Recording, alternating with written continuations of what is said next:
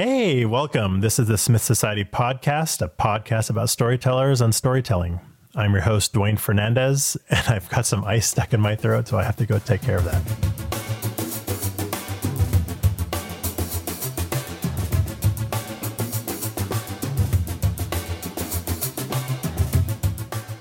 On today's episode, we're going to feature the incomparable Lee Sung Jin.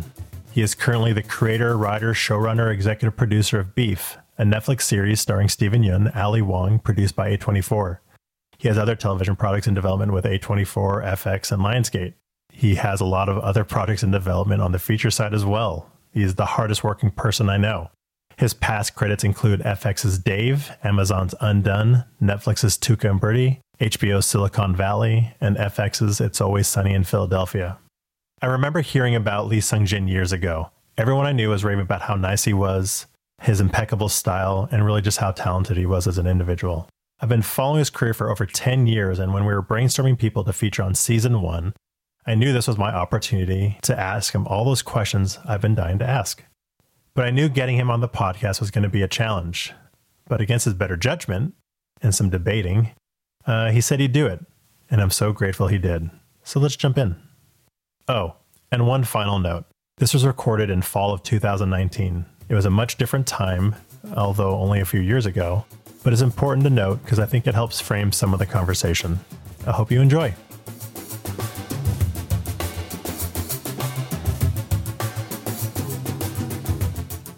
All right, so I'm going to ask you a few questions. I would like for you to pronounce your name both ways. Oh, sure. Yeah.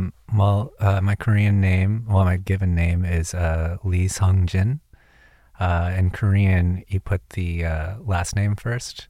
So, like, that's why, like, director Bong Joon-ho, Bong is his last name. I mean, my legal name is Sung Jin Lee, but I like to present it now as Lee Sung Jin because that's the Korean way, you know? Mm-hmm. Yeah. And when did you decide that you wanted to focus on the Korean aspect? Or when you wanted to, like, the traditional way? Oh, yeah. I was born in Korea, and then I moved around a lot. I moved to the States when I was 9 months old, and then I moved back to Korea from third through fifth grade. Mm. And when I came from Korea to Minnesota in sixth grade, I had gone by Sung Jin the whole time, and then in sixth grade, Minnesota, you know, adolescence. The name got made fun of a lot, and like the teacher would just like mispronounce my name every attendance every day, like Xanga Kujin, like throwing in like consonants that weren't even there, and like and so I was so frustrated that one day I was just like looking at my homework, and in the name section I was like, you know what, Sunny, and I just wrote that for some reason, and it kind of stuck, and I went by Sunny forever since then, since sixth grade. And then I had no intention of ever changing it because everyone knows me as Sunny. I seem like a Sunny, I guess. But about like a year and a half ago, or maybe 2 years ago, I was in Santa Monica. I used to live in Santa Monica, and there's this coffee shop, Dogtown Coffee. That's awesome. Shout out Dogtown. And they had called my order, and they read the name on my credit card. And these two like grown white women laughed at my name being called because it's like very foreign sounding, and you know, and it I felt shame, and I like grabbed my stuff and like walked out really fast, and I didn't like how that felt, and I thought, I should try to change the stigma associated with Eastern-sounding names. And so, you know, like when I think about, you know, director Bong Joon-ho or like Park Chan-wook, like, you know, when I hear those names, they sound badass to me because they make really amazing content. And so I was like, if there's more Korean-sounding names that are associated with dope stuff, then it'll help change the stigma around that. I think the first time I started going by it professionally was on Tuca and Bertie, and that was the first time in like credits that it appeared that way, and I really liked how that looked and felt, and so I kind of stuck with it.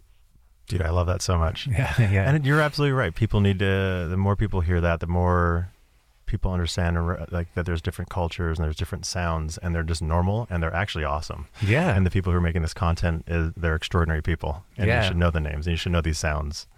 Exactly. I mean, so when I was growing up, like I just felt so much like, I moved a lot in the Midwest, and I felt like a lot of shame about my Koreanness, and I think you like do so much to try and like distance yourself from it as a child and like be as white as possible. And I feel like now things are changing in a great way, hopefully, and for other Korean American kids out there, like it's just cool to like have more stuff that like looks and feels familiar, out in the open. And if more people could be doing stuff like that, then like there's no way culture can't acknowledge that that's cool, Absolutely. And and then they hear, a kid living in Omaha hears about this cool movie, goes to see it, hears this name, and it's like they don't even like it just becomes part of their vernacular and or they're part of their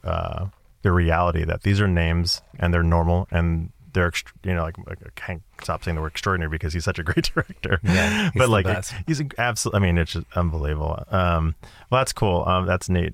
When you were growing up, you said you're Minneapolis is where you spent.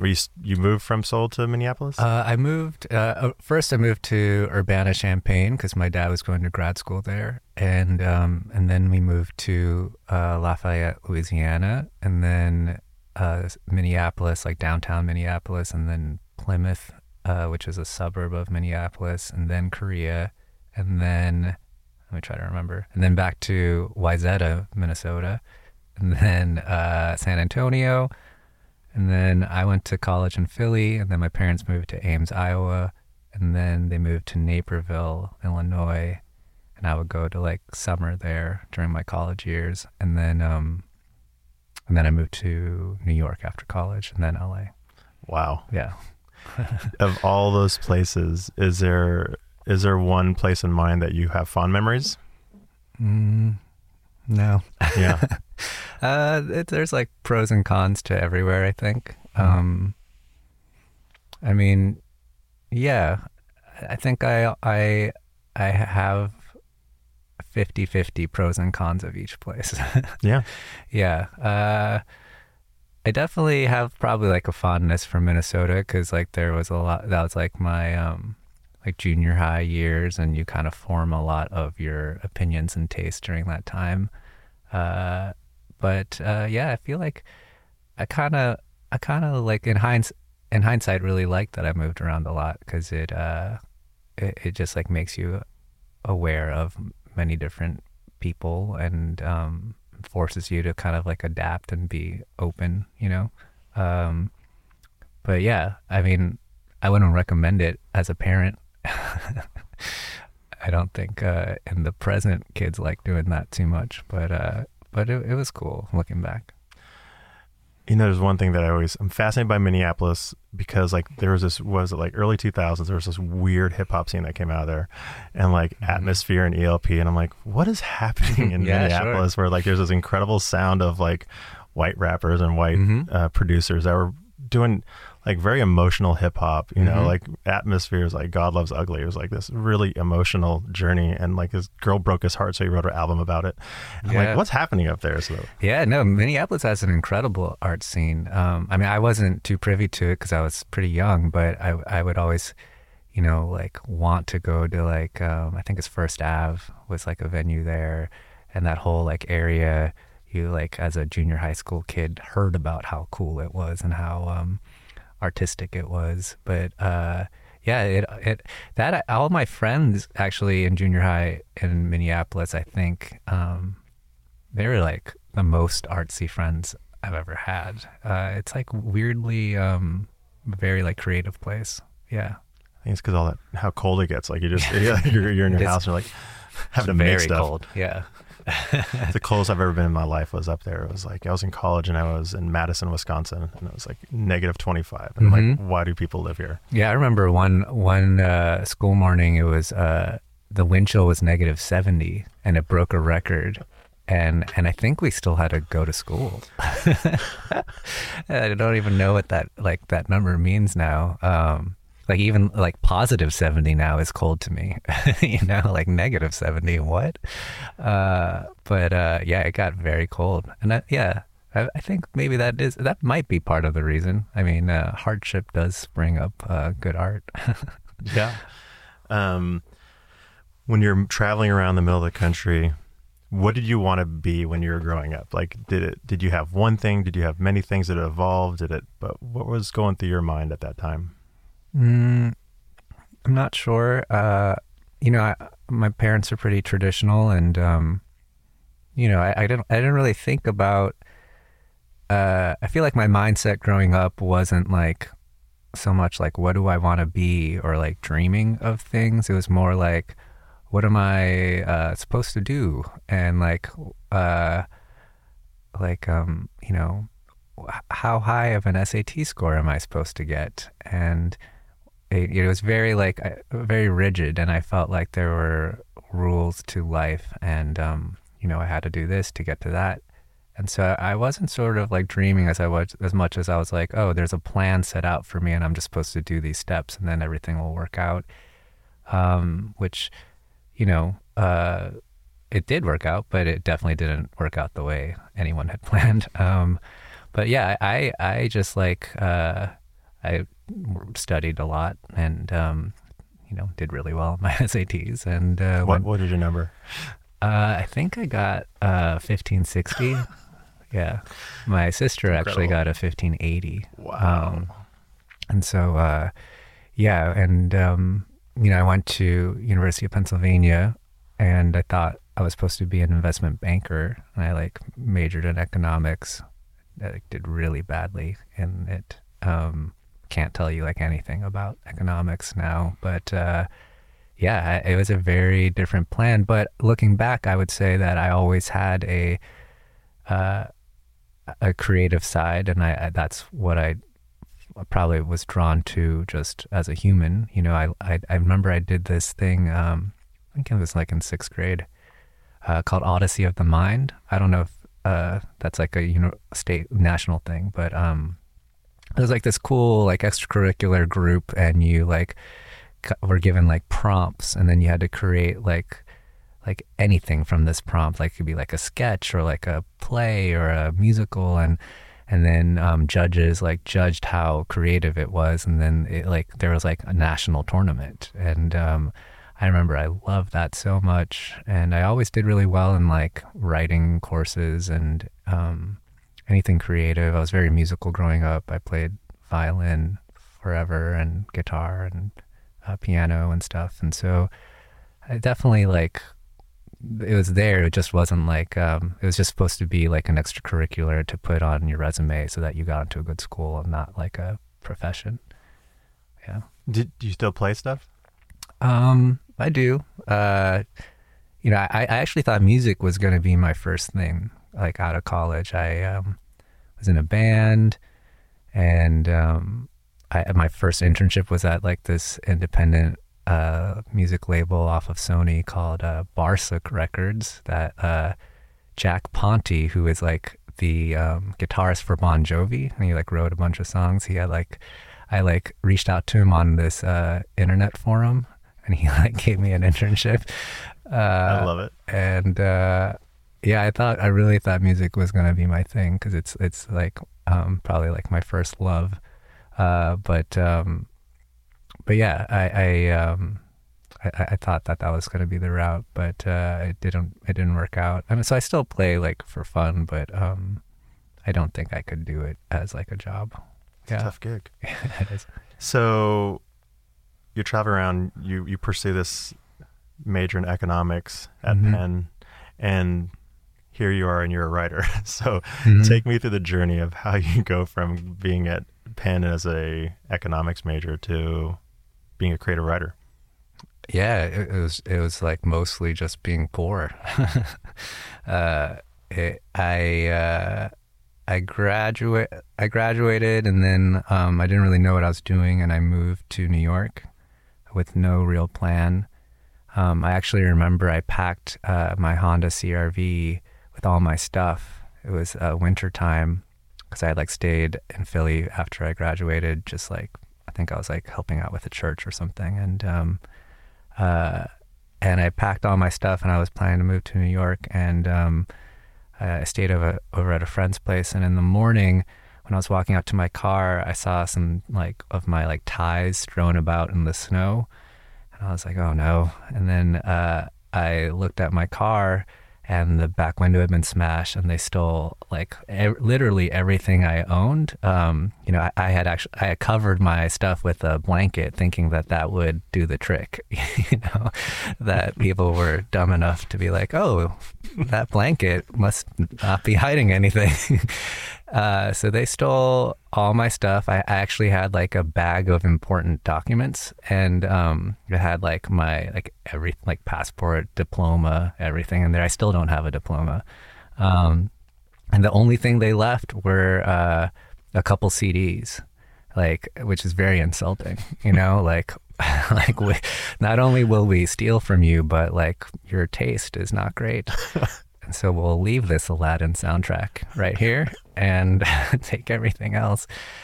And that was like my first, like, you know, like move and to like start my adult life.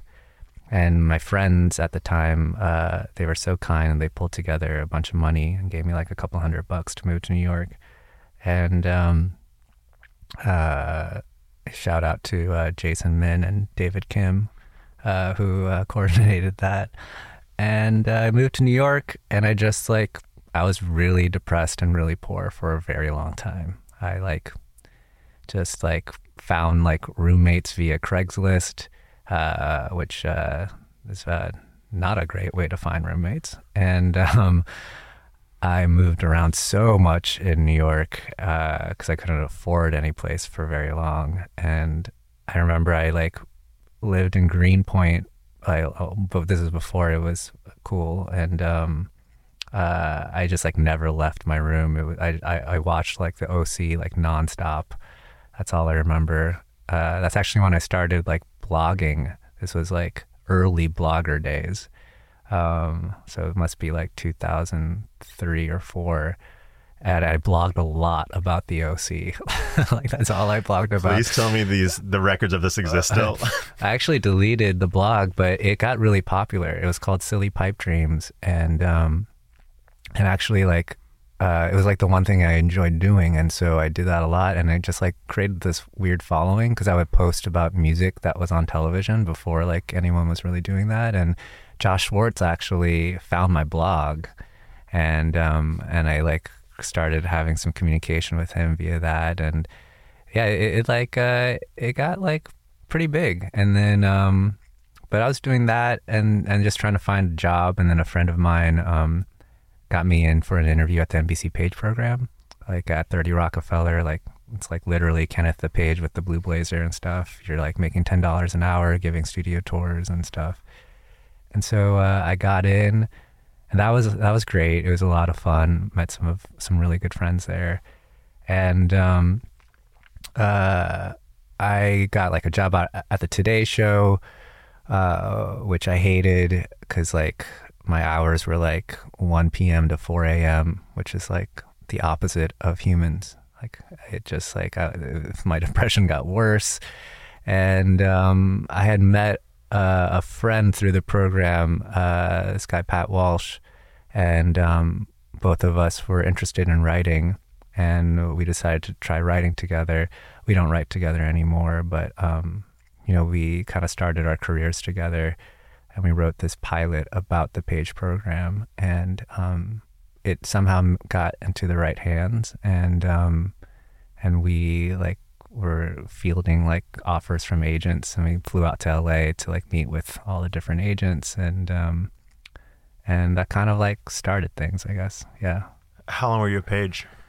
I wasn't a Page for the full year. It's a year program. I think I was like maybe like 6 months or so.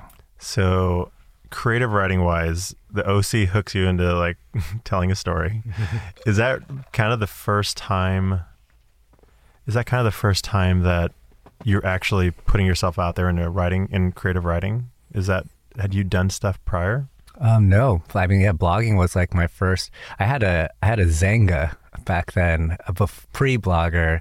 It was like the worst Xanga imaginable. It was just like me trying to like break into parties I found in New York.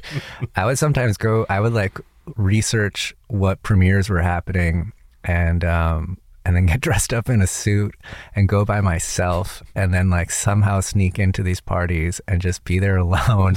And I would like sit by like where the hors d'oeuvres were coming out, and that would be like my dinner for the day.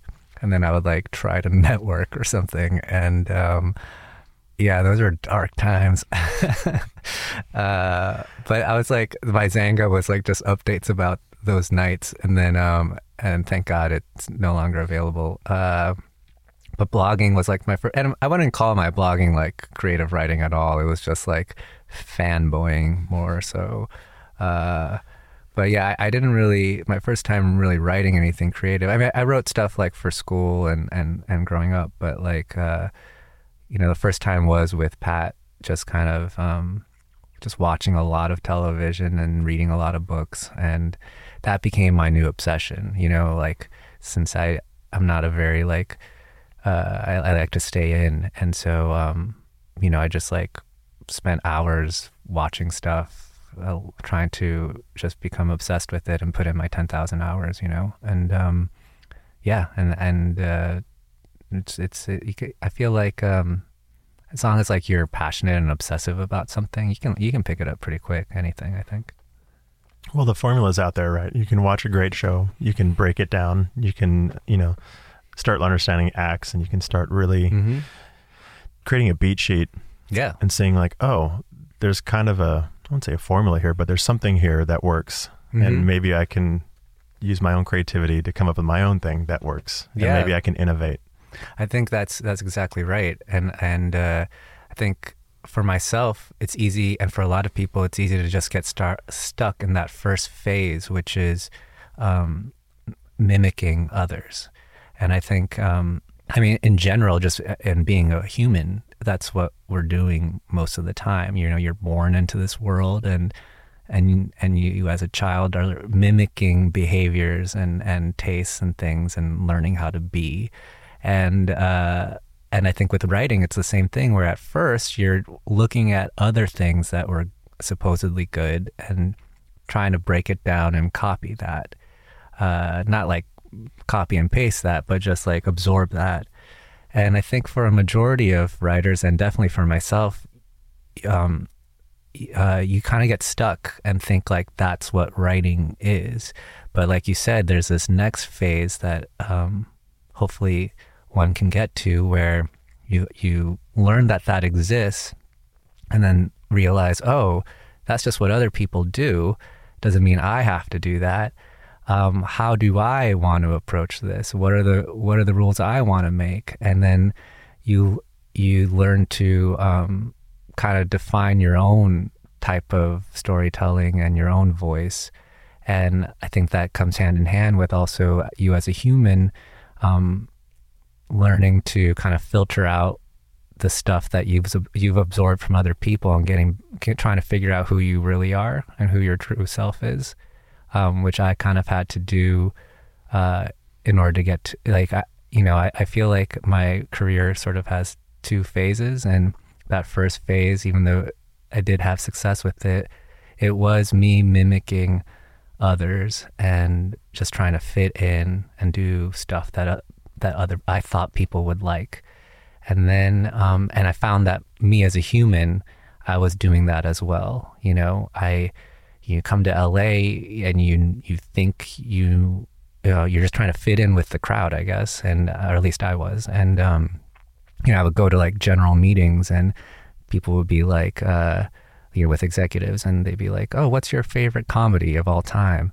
And I would say Caddyshack, because that's what everyone said, but I don't like Caddyshack, you know? And I would just say that because I thought that's what you're supposed to say.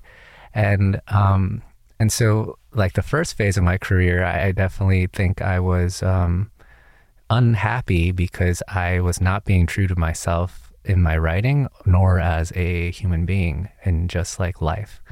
And it took sort of a big kind of breakdown / breakthrough in order for me to realize, like, I don't have to do that. And I can start trying to get to know who I really am. And then my writing, I think, has slowly started to reflect that more. And it's kind of taken me a different direction, I think.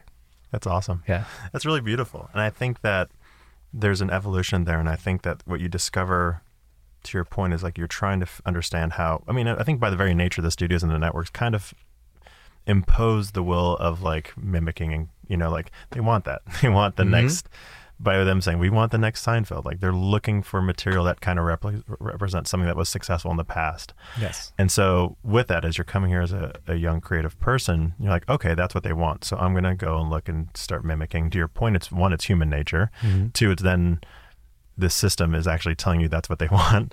And then so like an innovative idea is risky idea. So if this idea doesn't comp against something, then it's super risky. And like you really have to find someone that can really be a champion of that and sell it through. But I think your path, what it has shown is like you can be very successful by fitting in within the system, being very good at that, finding your voice along the way, and then discovering how do I make my voice and how do I take that story, take my story, my truth, my vulnerabilities, and apply them in a way that now that you know how the system works. Yeah, for sure. I think, because ultimately, I think people, whether they know it or not, we're probably like seeking authenticity, you know, and truth. And it's not even just the studio systems that are sort of enforcing this. It's just like society in general, you know, like the status quo, like just so much of our lives are people telling you like, oh, like be normal, or this is the way, or like why, like, you know, there's a very like hive mind sort of nature to us. And so you're constantly sort of feeling like you have to like contort yourself to fit in this predetermined shape as a just being. And I think that's like, you know, manifests in like the studio system, but also just like with like people and like, you know, I think you're, like looking back, life has just been like a long journey of like filtering out people who like are trying to like fit you into this thing, and finding people that allow you to not only just be, but like be the purest form of yourself.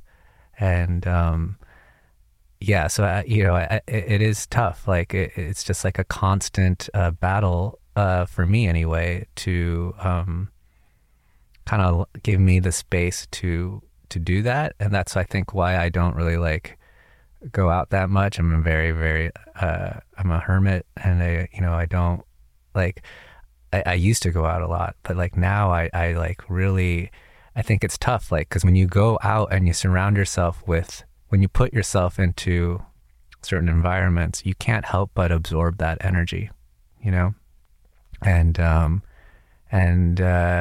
And then you take that back with you. And so I try to like kind of shield myself from that a little bit. Yeah. So I think that you're, you know, to a comment you said earlier, we're learning these things from society that are like, there's something wrong with being a loner. There's something wrong with being a hermit. I'm not even saying that those are the same things, but like we have all these preconceived notions through society that no, you've got to be outgoing, you've got to be, we love charming people, we want people who can be hold a room and hold court, and those are valuable people to us as a society. And we're starting to realize like actually the people who are like introverts and very quiet are actually innovating society through technology, through stories, and like it's because they want to be alone and they just want to work on their craft. And please let me do that. Yeah, I mean, I think it's very valuable, because that's the only way you can really give yourself the space to get to know yourself. And I think that's sort of the troubling thing about the times that we're in with like social media and like Instagram and Twitter and stuff. It's like designed for, you know, very outgoing sort of external facing personalities. And even like, and like, I find that there's like a trend in terms of like sort of like writing and just in the industry that like they reward more people who are very outgoing, thus have more followers, and like, but like, you know, traditionally a lot of writers are very not good at that, and a lot of personalities don't enjoy that.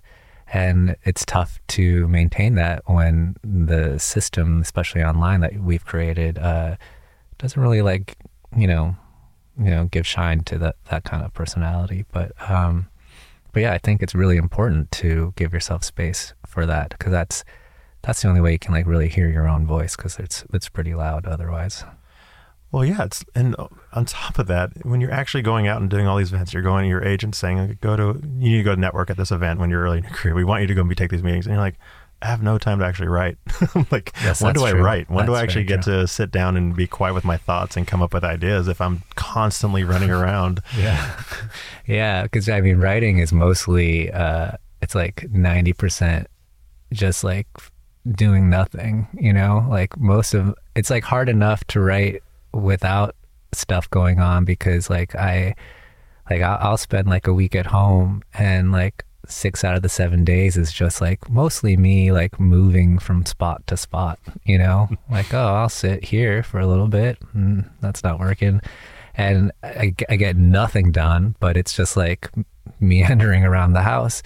But that does like set the stage to then like on the 7th day, hopefully you channel something and something comes out, you know. Mm-hmm. But it's a very fragile process for me, you know. I know writers who can pump stuff out. I certainly can't. But yeah, for me, it's a very fragile process where like, you know, 6 days of solitude, and I'm like hoping that something will spark, and then like something will interrupt me, and then I have to start over and then do another 6 days of just sitting around. So yeah, it's hard to write and also be social for me, but everyone's different, and I know there's plenty of people who can do it too. I just I'm envious because I don't know how.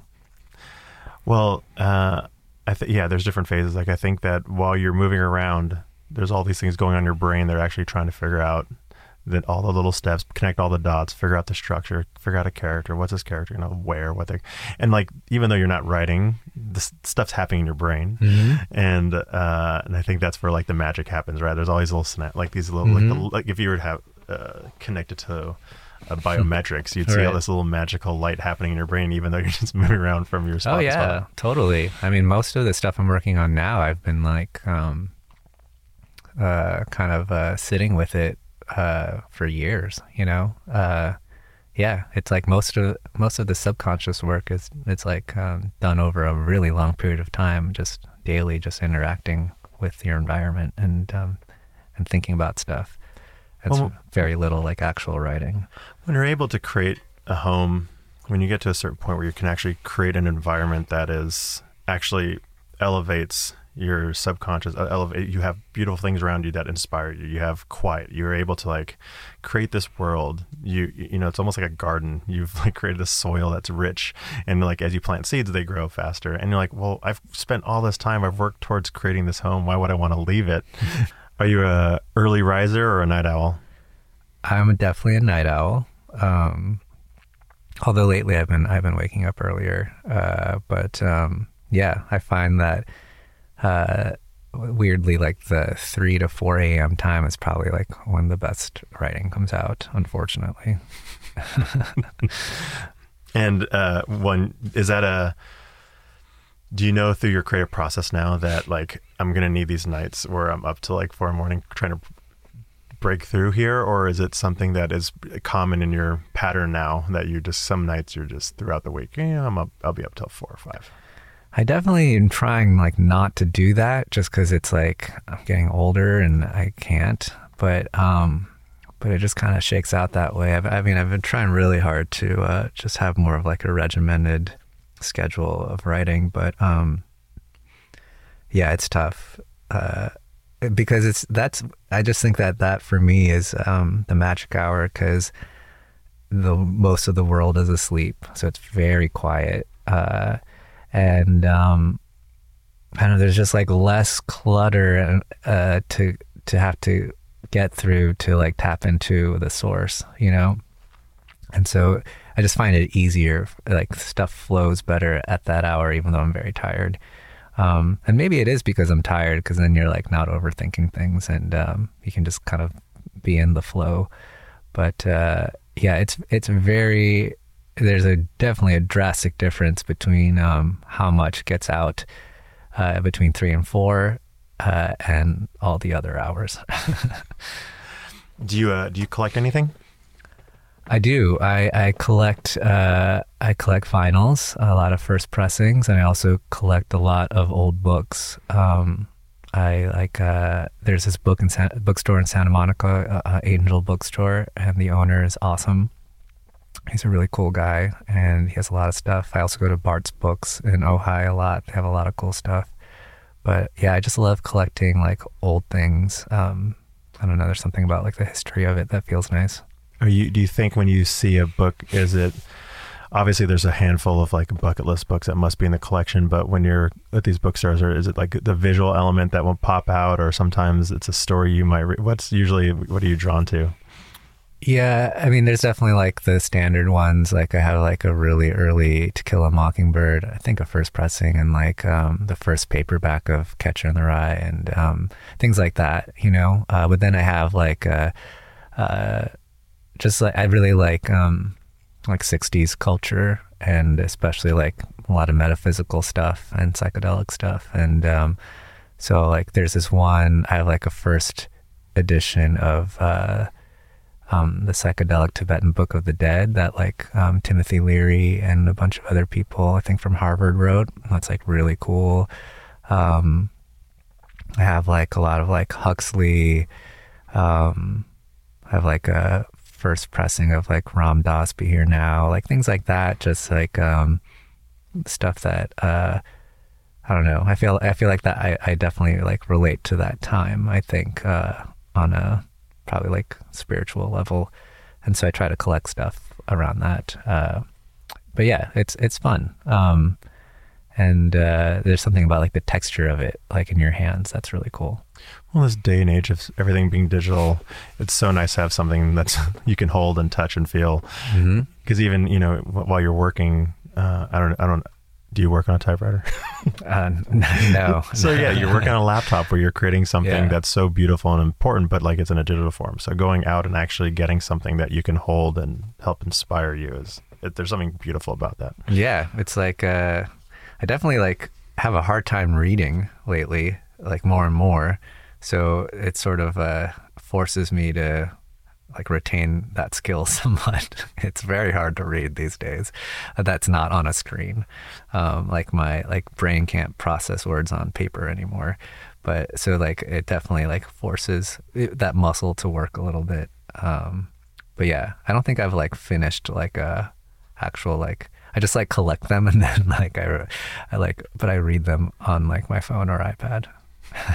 I try to go to Barnes & Noble once a month, and I'm like picking up books, and I'm like, David Sedaris short stories on my nightstand, blah, blah, blah. And I'm like, there's 8 that I haven't even cracked open yet. Oh yeah, sure. They're much more decorative than anything now. There's intentions. I do want to read them. Random question. What do you think of robots? I think they can be cool. I think it is exciting, but I think like, you mean like robots like AI, or like robots like robotics, like any of them? I think they could all, like, I think it's like any tool where it can be great or bad, you know, like fire. Today there's these really bad fires out in Granada Hills, and that's bad, but fire's also great sometimes. And I think AI and robots will be very similar, and it depends on the user, you know? Yeah. I had this conversation with, are you familiar with Giant Robot, the art store in Sawtell? Yeah, it's great. Talking to Eric Nakamura, and asked him this question 12 years ago, and he said something I never thought about. And he was talking about how in Japan, he's like, if you culturally look at American robots and Japanese robots in story, Japanese robots, or robots that came out of that part of Asia, are operated by human beings. Robots in America in sci-fi are AI robots. They have their own personality, and I just chew on this for all these years to just think about how does that represent us as a culture? Like, what does that mean? And it's a really interesting point that he had. That is weird, but not surprising. What's the craziest thing you've ever done? I guess I don't know. What do you mean by crazy? Looking back on it, I don't think it's something you regret. It's just something that, I can't believe I did it. It could have been you reaching out to somebody in your career to pursue it, and you're like, I have no reason I should be doing this. Or it's something you did a trip that was that was insane. I shouldn't have done that. Mm-hmm. Or when you're in high school or something, even in college. Maybe moving to New York was the craziest thing you've ever done. Yeah, I feel like every decision or action is pretty crazy, you know. Life in general is weird, how it all kind of adds up to this present moment. But I don't know. I'd say, definitely moving to New York was a big step, and I think. Trying to think what else. I mean, I definitely in those early years had no shame of reaching out to people to show my work, and I definitely wrote a lot of emails to a lot of important people that I don't think I would do now. It's actually kind of embarrassing thinking back on it. I would tell old me to just dial it down a little. But, I can't believe I did that, with really no awareness or shame. And, but it sometimes it worked, and sometimes I'm sure it really didn't work. That was pretty, I don't know where that came from. Well, it's kind of interesting though, because there's something about having the ability to put yourself out there and also be okay with, maybe you weren't okay with rejection at that time, if someone ignored you or whatever it was, but it maybe built up your confidence in a weird way. Yeah. So I think I don't know. I just I just knew this is what I was supposed to be doing. And I just I don't know. It was weird. I with anything else, I wouldn't have done that, you know, for music, I wouldn't do that. You know, I wouldn't reach out to a bunch of people to listen to my music. But for some reason with writing, I just and, I think it helped having a writing partner, because then it's not you're doing that for two people, so it feels less weird. But yeah, I just I don't know. I had this innate sense that it was going to work out, and I just needed to keep pressing. And I think you hear that a lot with people who are happy with what they're, or feel like they're, doing what they're supposed to be doing. In terms of work, that they always kind of knew, deep down that that's where they would end up. And I think subconsciously something about it just kept me pushing in a way that I wouldn't for anything else. Do you remember the moment that you were oh, this is it. I get it now. And I want to do this forever. And I can do it forever. I think it was those early days when I was writing that first pilot with my then writing partner. You know, I just found that I could do that and think about that for long periods of time. You know, I could stay up really late only thinking about that, and I was there's not a lot of things you can do that with, and so. There's a certain fulfillment when you can focus on one thing for a really long time. And so I feel that's probably when I was something kicked into high gear, I guess. That's awesome. Yeah. When you started writing the pilot, had you read a screenplay prior to that? Did you understand even just the format of how a screenplay worked? Yeah, I just I read a lot of blogs. I know you had mentioned John August earlier when we were talking, and I read his blog a lot. There's this guy Ken Levine, I think his name is, that I read his blog all the time, and ordered some books. Although back then I don't think I ordered. I like went in person and bought books. And I just like became a real student. But I think like, but now I feel like I could probably do that obsessive focus on like, I find that I like doing that with other things now too, you know, like design or, you know, architecture or things like that. Like, I feel like I could like, I think screenwriting was like the first thing that like gave me that fulfillment, but, you know, I could easily see myself if everything went to shit that I would find something new to obsess over. Well, I think that when you understand story, you can apply that to an experience in a museum. You can apply that to a building. You can understand what an audience is trying to, and, you know, I've had conversations with architects, like, their favorite thing to do when a building is done is to go sit in the lobby and watch people walk through a building and see how they're experiencing the space. And if, you know, are they looking at things I want them to look at? And are they doing, how are they moving like a water through this space? And I think that there's a story and everyone wants to tell that story. And I think whether you're an architect and you break that and you understand how to tell that story, you can apply that in other places either as well. Yeah, I agree. I mean, I think writing helps you deconstruct things and there's really only like two things that anything does, which is like rise or fall. And once you know that, then you can like apply that to really anything.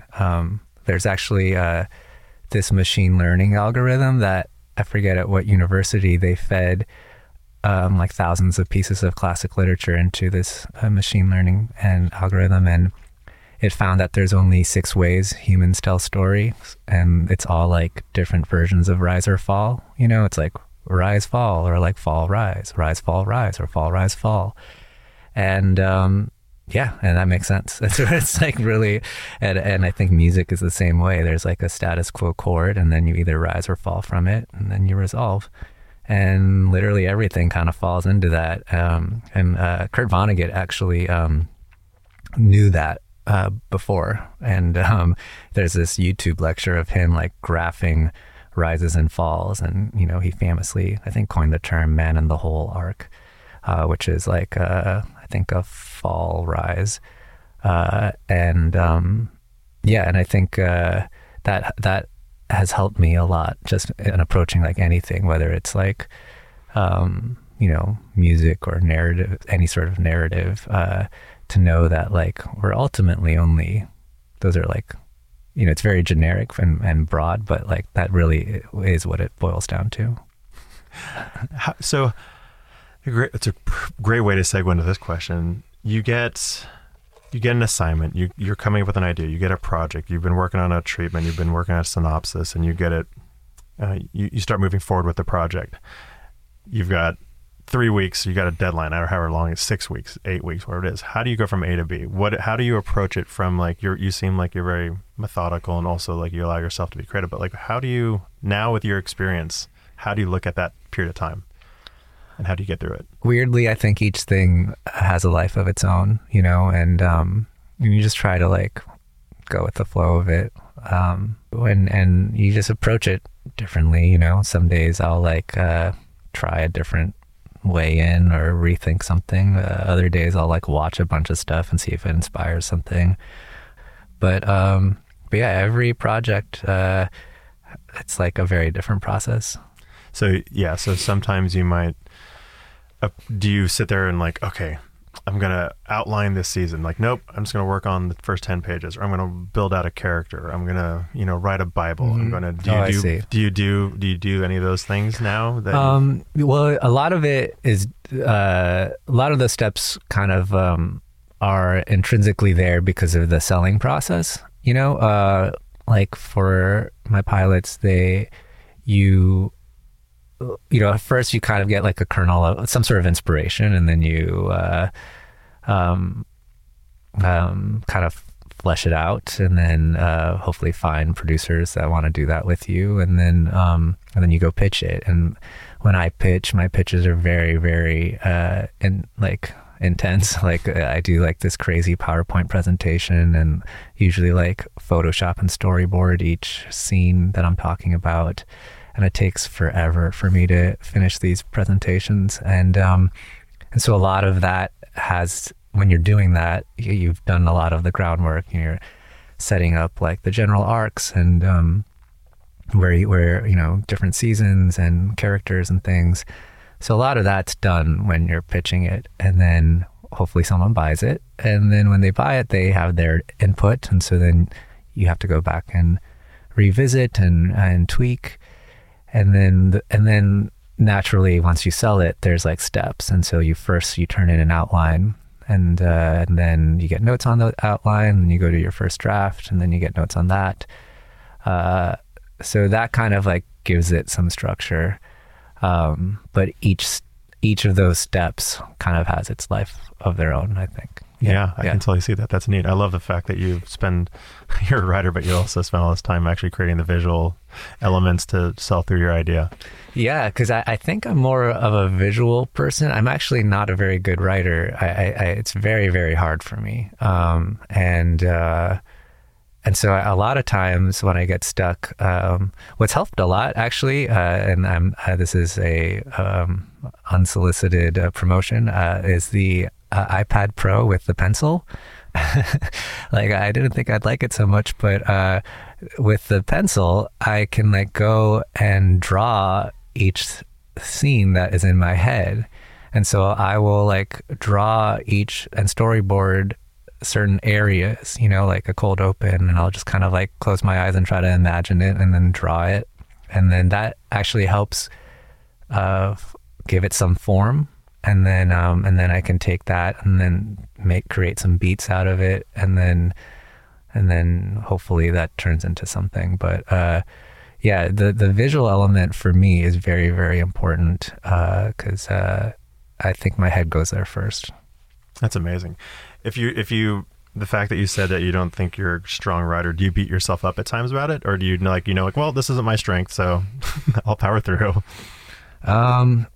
Yeah, there's definitely, I think like, a lot of writers go through similar phases of writing where like, you know, at first you're like, I can do this. This will be good. I'm excited to start this project. And then like, and you're like, I'm pretty great. And then you like start and you're like, oh no, I'm not good at all. And then you like finish something and then you're like, I'm the best writer of all time and this is going to change the world. And then you reread it and then you're like, oh boy, that's really bad. And so you go through these phases of thinking you're the best, but then also the worst. And that's just kind of life, you know? That's absolutely life. Through your creative process, do you, through the stuff that we've been talking about, your mm-hmm. creative phase, are you ever bringing in people for insight? Mm-hmm. Yeah, all the time. I mean, that's like fairly, I started doing that like probably like when my career phase changed. Like my first phase was that phase I was talking about, and that was with a writing partner. And then phase two was solo. And as I like kind of rediscovered myself, I think in that second phase, I started to bring in more people, to people that I trust and I don't feel judged by, to like, you know, pretty early on constantly be like getting feedback. 'Cause I think it's, you know, no idea is precious. You know, we're all like the same thing really expressing itself. And so, it's just nice to have, to just like constantly be getting feedback and making it better, I think. Earlier in your career, people are a little more precious about their ideas, right? Because they think they have like this thing that no one else has thought of, and they don't want anyone giving feedback on. Yeah, it. and I think, and I definitely used to be that way, and it makes me cringe. And I can still be that way sometimes, but I think now I'm more aware that like, that we're like we're pretty much the same. We're just like the universe experiencing itself. So whether I come up with something or someone else does, it really doesn't matter. Or all these narratives, I think, are trying to be a mirror of helping us evolve. And so, so like, yeah, now I'm like more like, oh, just whatever helps like it's more about being a vessel for authentic moments, and then being possessive about any idea, which is why it's so funny to me when a lot of times, like, this happens a lot culturally where similar ideas tend to pop up at the same time.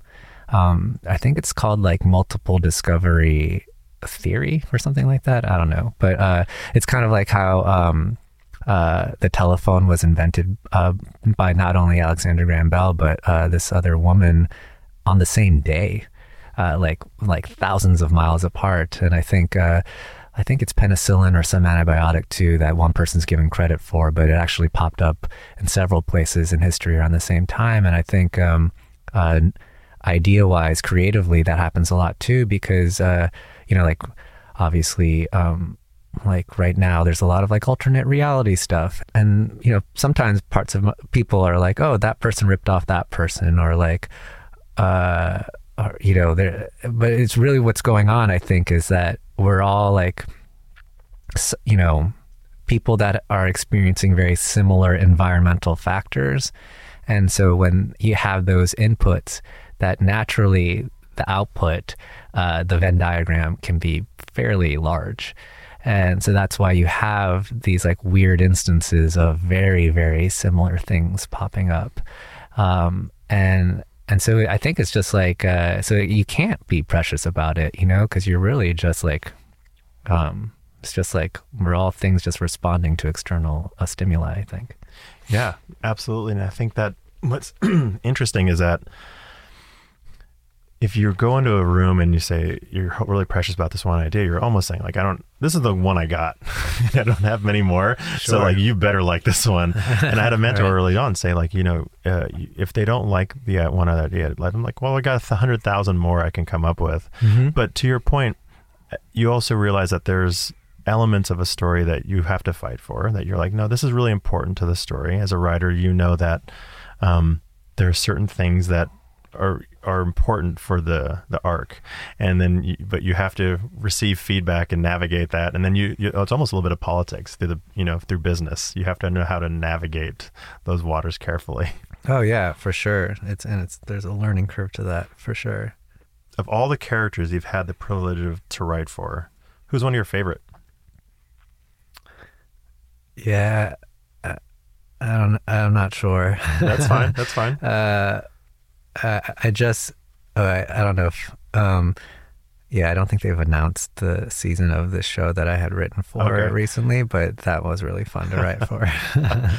In the future, we'll come back to that one. Yeah. As it relates to characters that you've created, do you think you want to talk about, do you have one for that, or is that also in the future? I try to only write stuff now that I actually, care a lot about, I think before, again, first phase, I was selling a lot of stuff just to sell it and to please others, and to try to figure out what the other wanted. And so now I try to like write stuff that I like and that I find interesting. And so each project now, for the most part, each character is very fulfilling in different ways. Yeah. That's amazing. What do you love about your job? I love just that it allows ways to like express things in my head. It's just like a nice outlet, and I do like the collaborative aspect of it. It's like a nice balance for me of like being able to be a hermit and like I'm like being in my cave and like just create, but then at times allow myself to collaborate with people I really love and enjoy, especially lately. I think like you naturally, the more you filter out stuff that isn't you and you're truer to yourself, you naturally draw people that are in line with you. And that's been happening a lot more in recent years. And so you get to meet a lot of really cool people that you vibe with, and so that's been really great. I just been really really fortunate getting to collaborate with some amazing humans. That's cool. The law of attraction, right? You start starts coming together. Yeah, it's very strange. Do you think that there's something that makes a script great? Like as you're reading, even something that you're not, like, what do you think makes it? I think just for me, I spark to things that feel very true and real, I guess. I think anything that feels contrived is the stuff that like hurts it. And so, I think the stuff that makes a script good is just like whatever feels authentic. What personality trait do you think is most important to a writer? I don't know that there is one, you know? It's like, yeah, I think, I don't think there is one. I think like, you just gotta be you. And then, yeah, I know I keep saying the same thing, but I think that's a hard thing to do for a lot of people, especially when you're young, you know, to all the things that we've talked about with like what society makes us think we are. You actually have to remove all that stuff and then find you and be okay with you. So that's actually quite complex. It is. Yeah. It's very like, it's much harder to do. It's less of a trait and probably more of the journey that I think is important, but not only for writing, but for anything, like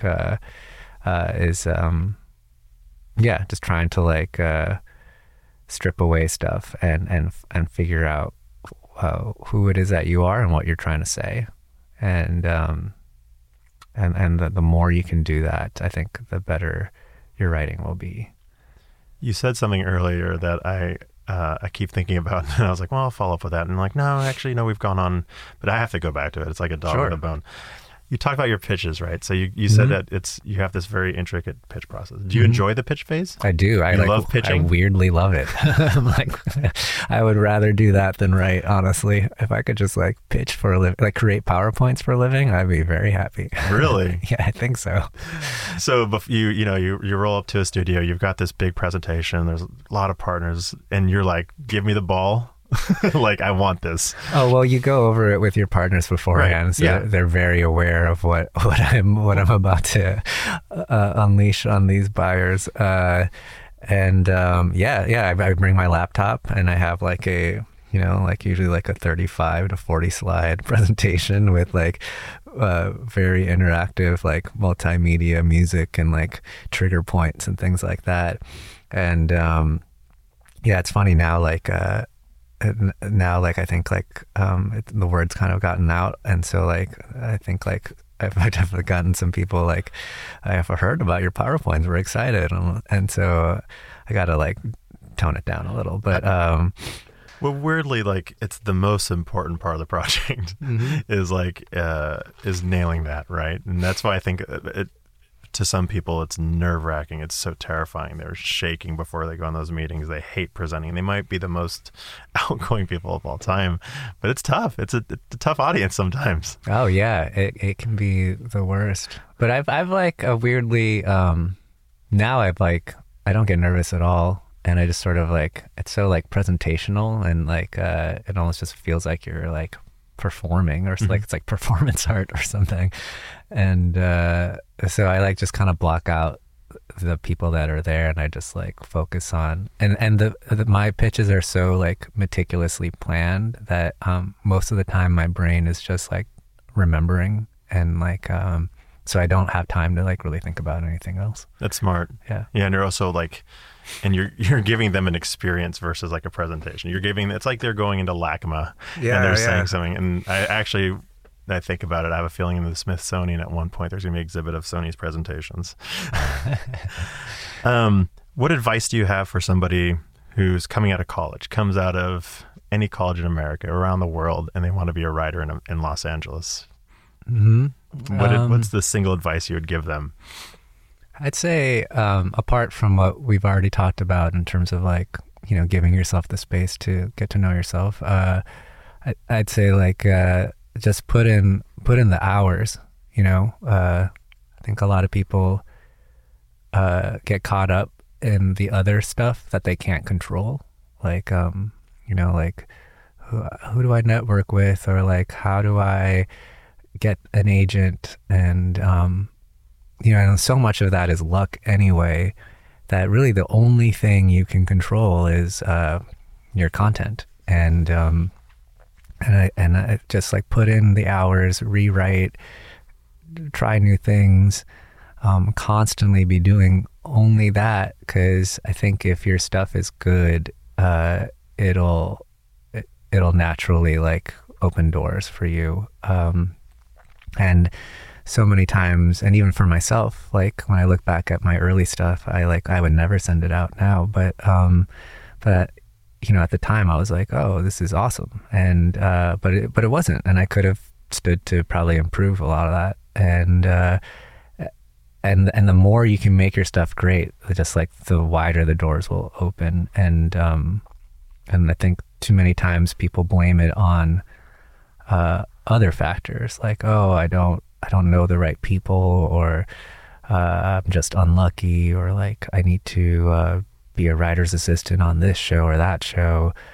And yeah, those help, and those are factors, but like, you know, if you suddenly wrote Eternal Sunshine, like people will pay attention, you know, it's like hard to ignore greatness. And so just put in the hours to try to be great. I love that. As far as your current projects, we've talked a little bit about them. And then out there in the universe, Tuca and Bertie's out there. Mm-hmm. And what was that? How was it like working on that? Oh, I love that show, and I loved working for it. Lisa Hannah-Walt is the absolute best. She, you know, she says it was her first time showrunning, but she certainly, it didn't feel that way. She knew exactly what she was doing. She had a very clear vision, super collaborative, no ego. Creates a really safe environment to create. I loved working for her. I find that in general, Raphael Bob Laxberg's shows all have environments that are very, very fondly talked about. Like, I have a lot of friends on BoJack, and they just love writing for that show. I think he just has like a really good knack for like good humans.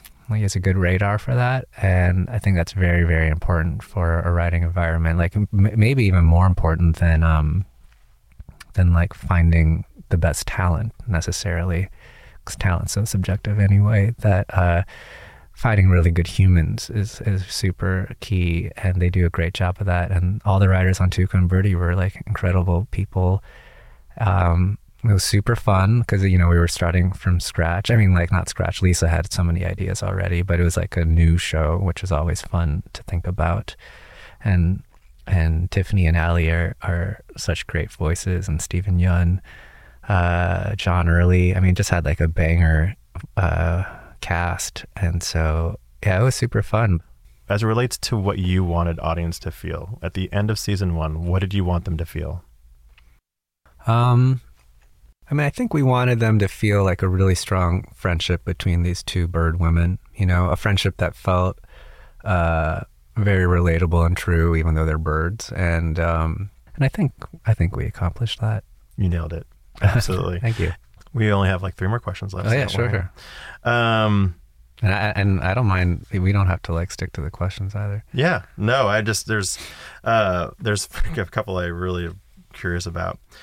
How do you define success? I don't know. I mean, I guess probably with like other words, like there's financial success, which is like easily to measure because you just look at your bank account. And I guess there's like personal success, which is like how fulfilled and content you are. Overall. And then I guess there's like critical success, which is like, how well received you are by your peers. And they're all different. And I, don't judge one over the other, I guess, but they're all different. And, yeah, it's tough to gauge. Success is a weird thing. Mm-hmm. Do you believe in magic? I guess it depends on. Sorry, I have a hard time defining things. Of course. But I guess it depends on what you mean by magic. Maybe you run into somebody and it was meant to be. Do you believe in that the universe provided this interaction? Yeah, I definitely go back and forth on that. I think magic can be as real as your perception wants it to be. And if you really believe in magic, then of course it is real. But if you don't, then it's not. And so I think it depends on your own perception. For me, I definitely waffle back and forth with all that synchronicity stuff. But there's definitely things that have happened that are so strange and so weird that it's very hard to deny at this point. But I go through phases where I'm a super skeptic, and then stuff happens and I'm that's very hard to ignore. I'm probably lean more into the believer side right now, right? Presently. How do you think we can make the world a better place? One, by being true to yourself and trying to hear your own voice, the highest version of your own voice. And then I think also I think there's this Gandhi quote that's probably super cheesy about the only way to find yourself is by serving others. And I think that's probably true, and probably a way to make the world a better place is just to serve others, and to not, I mean, I feel I almost wore this one shirt today this other tie-dye shirt that says, your ego is not your amigo. It's by Online Ceramics, and shout out Online Ceramics. They're the best. But I do think that the world would be better if we spent more time trying to quiet our ego. And I don't mean pride. I mean your sense of self, because our sense of self is kind of an illusion. It's just, there's this part of our brain and the prefrontal cortex, I think, that kind of houses this idea of a self. And I think so much of our culture is trying to boost that, but when you meditate or run or listen to music or pray or do psychedelics or whatever, the actual brain scans show that part of your brain with the self, the oxygen and blood flow dies down in that area and it quiets down, but then the rest of your brain that never talks to each other, the whole thing lights up. Wow. And so I think the more we can do that, whatever that is, and whatever activities help you get there, then that will definitely make the world a better place, because you're not thinking about yourself so much. There's I kind of to think about it like octopods, like an octopus has 8 arms, and each arm actually has its own mini brain. And so that's why when you cut off an octopus arm by food, the arm still you can see it go run off and get the food, because that arm thinks oh, that's my job. I'm an arm. I'm an autonomous arm, and I'm going to go get the food. That's what I'm very good at. And then suddenly it looks around and there's no body. And I think that's so interesting, because sometimes I'm oh, I wonder if we are those arms. We have our brains, but for us, our sense of self has gotten so strong that we feel individual and separate, that we're these individual arms, and that all we need to do is do the best for me, this arm. But if we can quiet our brains, then we'll realize that we're all a part of this giant octopus. And the more I think we can do that and feel in the flow of that, the better kind of overall octopus we can be. You don't want to just be this stubborn arm. Thank you for taking the time to check out The Smith Society, and I hope you enjoyed our conversation with Lee Sung Jin. If you did enjoy it, please take a moment to subscribe, follow, whatever it is, whatever platform you're using to listen to this. And even better, leave a comment I'd love to know what you think. Doing those things really help get this story and these stories out to more people. So I know it's a little bit of work, but it's extremely appreciated. You can check out Lee Sung Jin on Instagram at Be Here Later, which I think is such a clever name and is so Lee Sung Jin. And you can find us on Instagram as well at The Smith Society Pod. Thank you so much for taking the time to do this. You're awesome.